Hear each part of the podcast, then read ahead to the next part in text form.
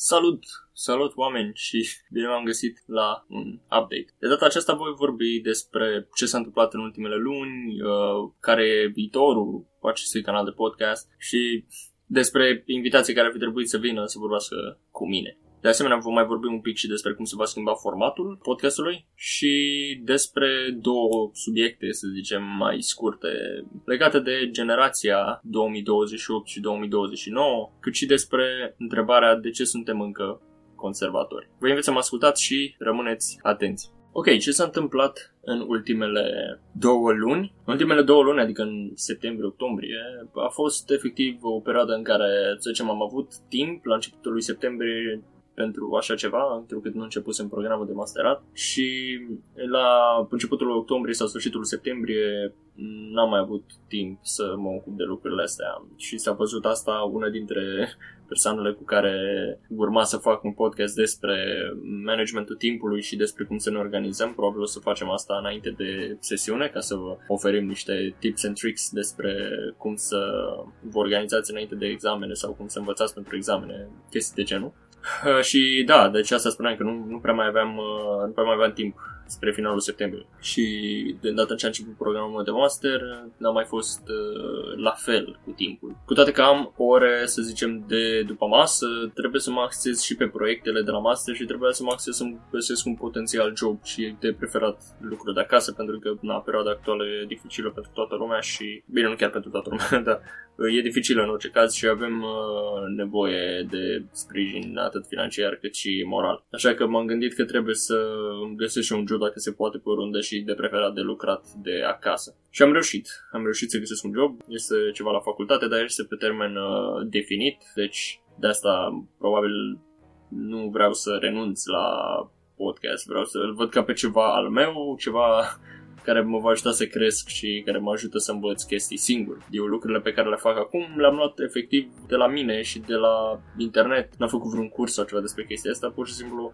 am intrat pe net și mi s-a părut super mișto ideea, așa că am decis să fac asta. Despre viitorul podcastului, uh, ce pot să zic este că nu, nu va înceta, nu se va opri, nu am renunțat, nu voi renunța. Este pur și simplu o perioadă în care nu mai am timp să mă ocup de el și na, îmi pare rău chestia asta, chiar îmi pare rău de chestia asta și nu, nu știu cum aș putea să revin să mai fac ceva. Dar m-am gândit acum rapid la ceva și sper să pot să fac și chestia asta pentru că nu durează foarte mult să fac ce vreau să fac. Cât despre invitați, aș vrea cât de cât să-mi cer puțin scuze pentru că știu că vorbisem din, uh, din august chiar cu cineva, să iulie-august chiar, să facem împreună un episod, să vorbim, numai că atunci eram foarte la început și nu știam, uh, nu știam cum să fac asta, îmi lasă microfonul ăsta pe care încă nu știam cum să folosesc și nu știam cum uh, să, cum spune, să abordez ideea asta de podcast duo cu oameni, cu invitați. Încă va trebui să mai lucrez la asta și da, acum că a intervenit și partea cu timpul, deci na, am cer scuze pentru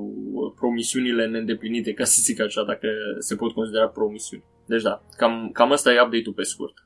Și acum o să vă spun și despre schimbarea care va fi făcută în ceea ce privește formatul. Schimbarea despre care vorbesc nu va fi una permanentă, adică voi încerca să revin ușor ușor sau deodată brusc dacă se poate la formatul inițial, dar efectiv pentru perioada următoare, două luni, trei luni, depinde, nu știu cât o să avea și eu timp, formatul podcastului se va schimba la episoade de 5 minute, de exemplu. Voi, face, voi încerca să fac episoade scurte de 5 minute, informative, distractive, motivante, pe diferite subiecte și am să vă întreb pe pagina mea de Instagram sau chiar pe Facebook, pe contul Go Games, ce anume ați vrea să aflați și pe scurt niște informații despre un anumit subiect sau facts sau chestii de genul. Adică vreau să vă fac atunci când vă treziți dimineața să deschideți podcastul ca un fel de news update și să aflați câte o chestie nouă despre niște subiecte relevante sau na, mai puțin relevante, dar subiecte interesante, să zicem, habar n Și voi să-mi ziceți ce anume vreți să aflați sau ce mesaj vreți să le transmiteți voi celorlalți care ascultă și să interacționați cumva și voi între voi prin podcasturile pe care le fac. Adică să spunem că eu vreau să postez un anumit episod în care voi vorbi despre o temă. Cineva îmi va sugera o, o anumită temă de abordare iar persoana următoare să vină și să spună la început un răspuns sau o, un comment la episodul anterior, iar eu la început voi spune părerea o persoanei respective fără să menționez cine a spus asta, evident, adică nu voi face public numele sau ceva decât dacă se dorește implicit. Și să comentați, să vorbiți între voi uh, cumva și prin uh, chestia asta, adică să afle lumea ce părere are restul ascultătorilor despre părerea lor, cred, sau despre ideea lor, ceva de genul. Și deci, da, va fi scurt, 5 minute, informații, păreri și eventual discuții, așa să zic, indirecte între ascultători. Acum, având în vedere că au fost alegeri și vor fi alegeri și în alte țări și vom avea și noi alegeri parlamentare, aș vrea să vă vorbesc un pic despre ideea pe care o am eu. Nu știu, care mi-a venit acum, probabil nu sunt singurul care s-a gândit la asta, și adică sper că nu sunt sigur care s-a gândit la asta. Am o idee și m-am gândit cum va fi în 2028-2029. Ce va fi generația aceea și de ce e importantă din punctul meu de vedere. Generația 2028 sau 2029 sau chiar 2027, depinde, va fi prima generație UE, generația Uniunea Europeană, okay? care va vota la noi în România.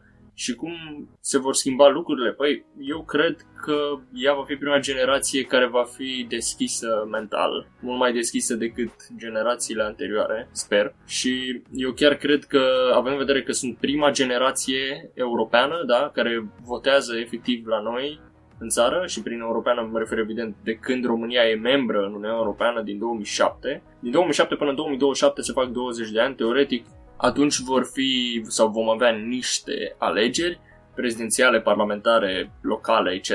Și atunci va vota și generația aceasta pentru prima dată. Generația europeană. Prima dată când în România va vota generația europeană. Eu cred că va fi o diferență și cred că vom vedea o schimbare de paradigmă în România, cel puțin în perioada Uh, care urmează în 10 ani. Deci dacă vă gândiți să plecați din țară, răspunsul meu este vă rog mai așteptați măcar până în 2027 să vedeți vibe-ul sau dacă nu aveți răbdare încă 7 ani, măcar știu, este o perioadă lungă de timp, dar măcar încercați să așteptați, uh, să zicem, 5 ani până în 2025 sau 2024 să vedeți ce anume se schimbă ușor, ușor la mentalitate în ceea ce privește votul, să zicem, la noi. Cam asta cu generația 2028-2029. Acum aș vrea să vă întreb și pe voi și dacă vreți să-mi răspundeți, evident puteți să-mi trimiteți un, uh, un mesaj, un comment, ceva. De ce credeți voi că suntem încă noi, uh, ca și români, evident, conservatori când vine vorba de vot, de politică sau așa ceva? De ce alegem mereu oameni care au mai avut tangențe cu partea asta politică veche, în detrimentul unora care n-au avut și care sunt deschiși să schimbe ceva vizibil, să zicem. Propun idei, au planuri, au, um, nu știu, viziune diferite pentru viitor față de cum au celelalte persoane, da, evident, persoane, partide, cum vreți voi să interpretați acest lucru. Am și un citat aici pe care vreau să vă spun. Dintre două rele, Bine, dacă putem să spunem că sunt două rele, prefer să-l aleg pe cel nou și tânăr cu idei bune, nu doar promisiuni. Asta cred eu că mi se pare, mi se pare cel puțin mie personal că este uh, o bază faină la care poți să te gândești. Să nu te uiți doar la promisiuni și la asta încercă să vezi dacă sunt realiste uh, ideile, adică dacă pot fi implementate și dacă vor aduce cu adevărat beneficii. Iar atunci când votezi pe cineva, nu te uita numai la culoarea politică, nu te uita, nu vota pe cineva doar pentru că, vezi, doamne, e ceva cunoscut sau doar asta știi? Pentru că până la urmă în România noi știm doar PNL, PSD și mai apare pe aici pe acolo un uh, Pro-România, USR Plus și uh, PMP. Dar uh, astea ultimele menționate PMP, Pro-România, USR, USR Plus, pardon, sunt uh, apărute recent. Deci da, doar că trebuie să vă uitați atent și la membrii din aceste partide să vedeți dacă membrilor sunt dispuși să schimbe ceva sau pur și simplu sunt acolo doar ca să încurce pe alții. Dacă te înscrii în cursă doar ca să încurci pe alții și să te înscrii în cursă ca să te voteze pe tine lumea ca alternativă la ce au inițial de votat sau ce aveam inițial de votat, mă refer PNL, PSD sau PDL, ce a fost înainte Partidul Democrat Liberal, chiar USL, doamne ferește, în 2012, o alianță între cele două mari, uh, sau cei doi mari dinozauri, dacă îmi permiteți, ceea ce nu se face așa ceva, adică cel puțin nu văd sensul uh, ideologic politic în a te alia cu Uh, partidul de ideologie opusă. Dar, în fine, asta, asta e ideea. De ce suntem conservatori? Eu am să răspund și sper să răspund și voi. Eu cred că suntem conservatori pentru că ne e frică de o schimbare, nu știu dacă e radicală, nu știu dacă o schimbare uh, de idei, ne e frică că poate oamenii care vin sunt noi și n-au experiență, cred că de asta ne e frică. Dar eu nu cred că trebuie să ne fie frică, până la urmă, dacă vrem să trăim în aceeași, să zicem, nu știu dacă îmi permite să fiu puțin pesimist, să trăim în aceeași mizerie sau trăim, să trăim în aceeași buclă de minciuni continuă în care nu prea se fac lucruri. Evident, acum sunt foarte generalist, există și persoane din aceste două partide mari, acești doi dinozauri care au o istorie de 100 și ceva de ani, care fac ceva, evident, dar în mare parte, din ce observ, nu se face nimic și doar se vorbește. E mult mai ușor să vorbești decât să faci. Și evident, încă ceva. Încerc, hai să încercăm să nu ne luăm de persoanele care sunt la guvernare. Acum nu vreau să iau apărarea nimănui. Sunt convins că măsurile pe care le-au luat în perioada actuală cei care sunt la guvernare sunt niște, nu știu, decizii greu de luat, decizii pe care nu cred că oricine e în stare să le ia cât să fie corect și din punct de vedere moral și din punct de vedere realist să te gândești, ok, dacă luăm asta, ce se întâmplă? Dacă facem asta, oare o să afecteze pe oameni? Trebuie să ne gândim și la faptul că oamenii ăia sunt într-o poziție foarte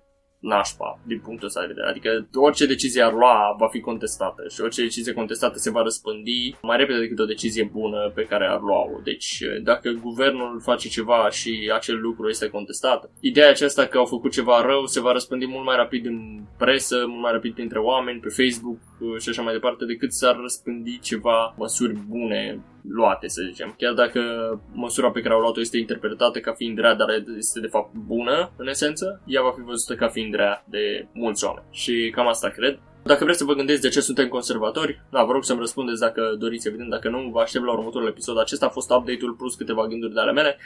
Sper să revin cât mai rapid cu episoadele acelea de 5 minute de care vorbeam. La revedere și vă mulțumesc că m-ați ascultat. Ne auzim!